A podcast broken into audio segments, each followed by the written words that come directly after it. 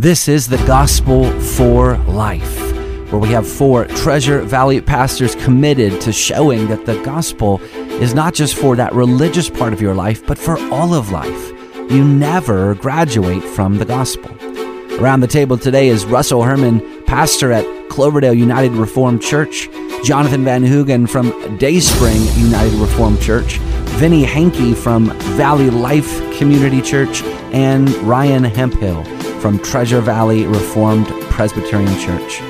To catch earlier broadcasts, just search The Gospel for Life wherever you subscribe. To find out more about this ministry and about our annual conference, go to Reformation Boise dot com. Welcome back to The Gospel for Life. We are just days away from Thanksgiving, and we are going to, on this Throwback Tuesday, because of the events that are coming on Thursday, we are going to look at the Mayflower Compact. So on November twenty-first, sixteen twenty, so we are dealing with events from many, many moons ago at this point in time. That's, that's a big throwback. um, the Mayflower Compact was signed, and here's the text of that of that compact. It says, "In the name of God, amen. We whose names are underwritten, the loyal subjects of our dread sovereign Lord King James, by the grace of God, of Great Britain, France, and Ireland, King and defender of the faith, et cetera, having undertaken for the glory of God, the advancement of the Christian faith, and the honor of our king and country, a voyage to plant the first colony in the northern parts of Virginia, do by these presence solemnly and mutually in the presence of God and one another covenant and combine ourselves together into the civil body politic for our better ordering and preservation and furtherance of the ends aforesaid, and by virtue hereof do enact, constitute, and frame such just and equal laws, ordinances, acts, constitutions, and offices from time to time, and shall be thought most meet and convenient for the general good of the colony, unto which we promise all due submission and obedience, in witness whereof we have hereunto subscribed our names at Cape Cod, the eleventh of November, in the reign of our sovereign Lord King James of England, France, and Ireland, the eighteenth, and the Scotland, the fifty-fourth, in the year of our Lord, sixteen twenty. So, why should we care? Why is it important that we're talking about this? Are we just talking about this because I like history? Well, probably. Yeah. that that that's how that's how this it's throwback, also throwback was, Tuesday was, uh, right? was chosen. This is Rust Day. But, but uh, yeah, I get one day out of five. Okay, yeah, okay. One day out of five. But you know, there there are some important things that come out of this Mayflower Compact. And, you know, first of all, I think we look back at what was taking place. Was it some sixty-seven days or something like that that they were coming over on the to the America? They arrive. They, as you read, they were supposed to be in Northern Virginia, um, but they they don't arrive in Northern Virginia, and so there are some people that were concerned that they were not even Uh, allowed to have the the land that they had come to, and some were saying, well, when they hit the the beaches, they were just going to go off on their own.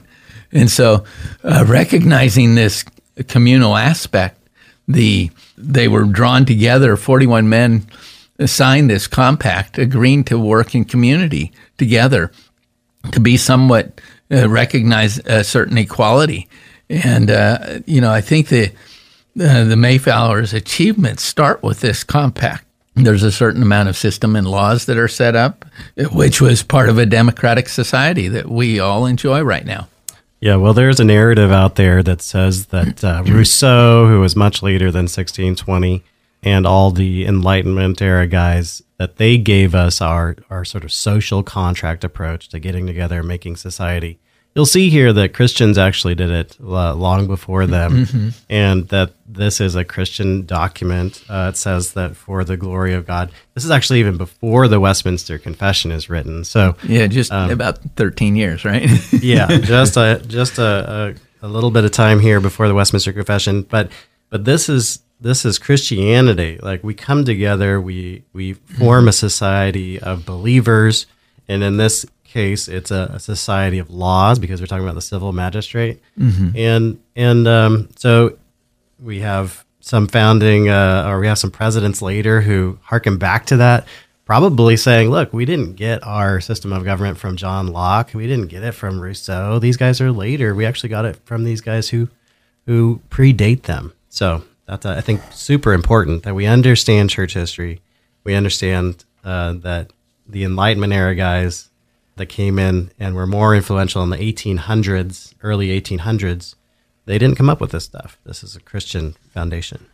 I, I want to read a quote from Calvin Coolidge. This is actually before he became president of the United States. It was on the thir- three hundredth anniversary of the, the Mayflower Compact. I, and I need you as the listener to listen carefully. I know that most of the time you just listen to about one third of what we say, which is about right. Um, mm-hmm. That's about the right this percentage. This is the third to listen to? Yes, yeah. This is the third to listen to. It says this: the compact which they signed was an event of the greatest importance. It was the foundation of liberty based on law and order, and that tradition has been steadily upheld.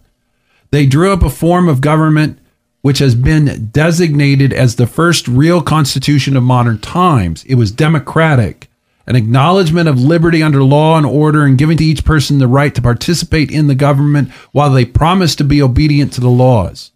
But the really wonderful thing was that they had the power and strength of character to abide by it and live by it from the day to this, from that day to this. Some governments are better than others, but any form of government is better than anarchy, and any attempt to tear down government is an attempt to wreck civilization.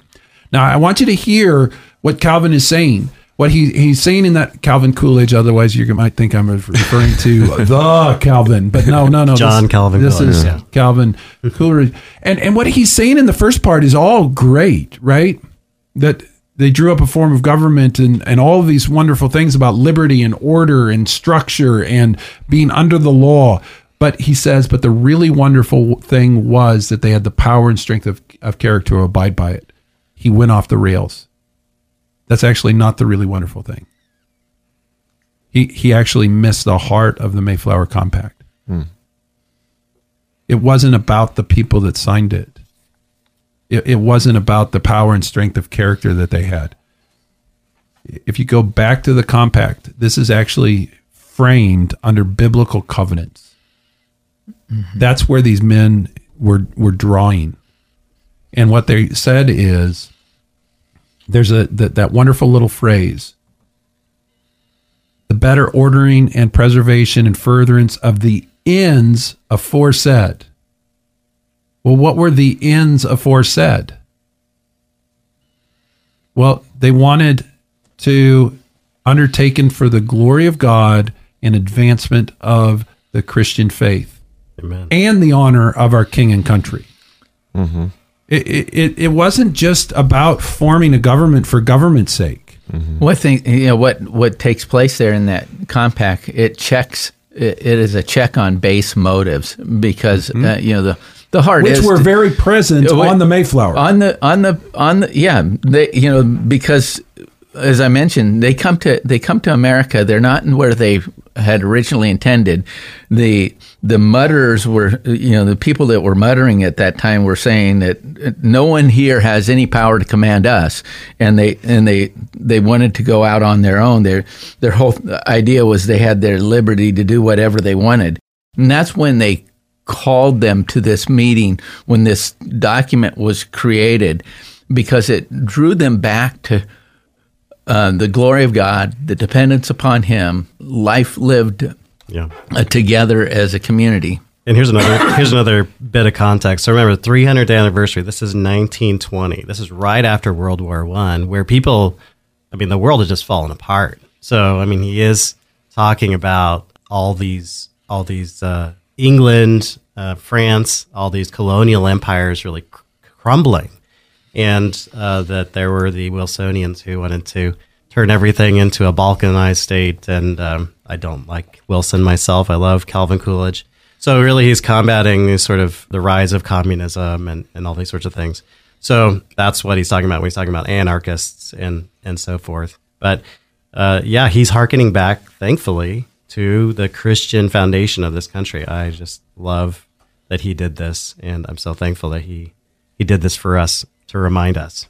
I mean, if you think about, so Jonathan noted some of the, the stuff that was going on on the Mayflower. I, I'm not sure how many people recognized that there was almost full-on mutiny on, on the Mayflower. They were devol- devolving very quickly, and this was an attempt to restore order. Later on, Hobbes is going to write the Leviathan, and, and he's really writing the Leviathan in order to promote strong government, um, because he, he makes the case that in, quote-unquote, the state of nature, life is is brutish, brutish, nasty, and short, that without government, men spiral into mm-hmm. base-level animalistic living, which is absolutely true. Yep. Hobbes is right.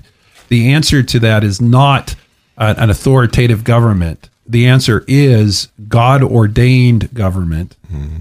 And what the Mayflower Compact is saying is that we can enter into a government, a covenant with one another that is really the foundation for a society based upon law that fosters liberty. And the liberty that they were most concerned about was liberty in the pursuit of God. Mm-hmm. And so we can rewrite history if we want to. It's kind of fun, but it really doesn't change the reality of what the Mayflower, those that were on the Mayflower really were desiring, that the liberty that they had in mind was a particular liberty, which was the glory of God and the advancement of the Christian faith. Mm-hmm. And so we're not, I, I don't like to use the frame phrase that we were a Christian nation, but if you think back to the Mayflower Compact, this is a Christian document. It does have a Christian center to it. Oh, yeah. And some people sometimes mm-hmm. want to remove the Christian center and just make it about good government. Mm. And it is. It is good government. But it's not just good government. The, the first, the first of the first day they were in America was a Sunday, and they gave themselves to a mm-hmm. worship service mm-hmm. of prayer and thanksgiving and the preaching of God's word. So I don't want us to, to go back and rewrite history in, in either direction, right? Neither one is helpful. We don't want to Christianize that which wasn't Christian, and we don't want to secularize what that which was Christian. So we want to we want to be healthy. We want to be balanced. We want to, but I want you to know going into Thanksgiving that that this this event really does have Christian heritage behind it, that you can approach Thanksgiving later this week from a true heart of thankfulness to God for all the spiritual blessings that we have in and through Christ Jesus. But you can also approach it from a, a thankfulness that we do have a heritage um, from which this tradition comes that does speak to the glory of God and the advancement of, of the Christian faith, and just hold both of those in, in their proper, in their proper balance. Well, you have been listening to the Gospel for Life. We want to just pause and say that it is always a joy to spend some time with you. If you ever want to reach out and get a hold of us, you can always send us emails at the gospel for life idaho at gmail dot com. Last week, Friday, is an example of we really do take seriously the engagement that we have from our listeners, and we want to be helpful for you. And we're more than happy to address topics or questions that you have. If you just have personal questions or topics that you want to reach out and talk to us about, you can also do that at the gospel for life idaho at gmail dot com. And we will see you next time.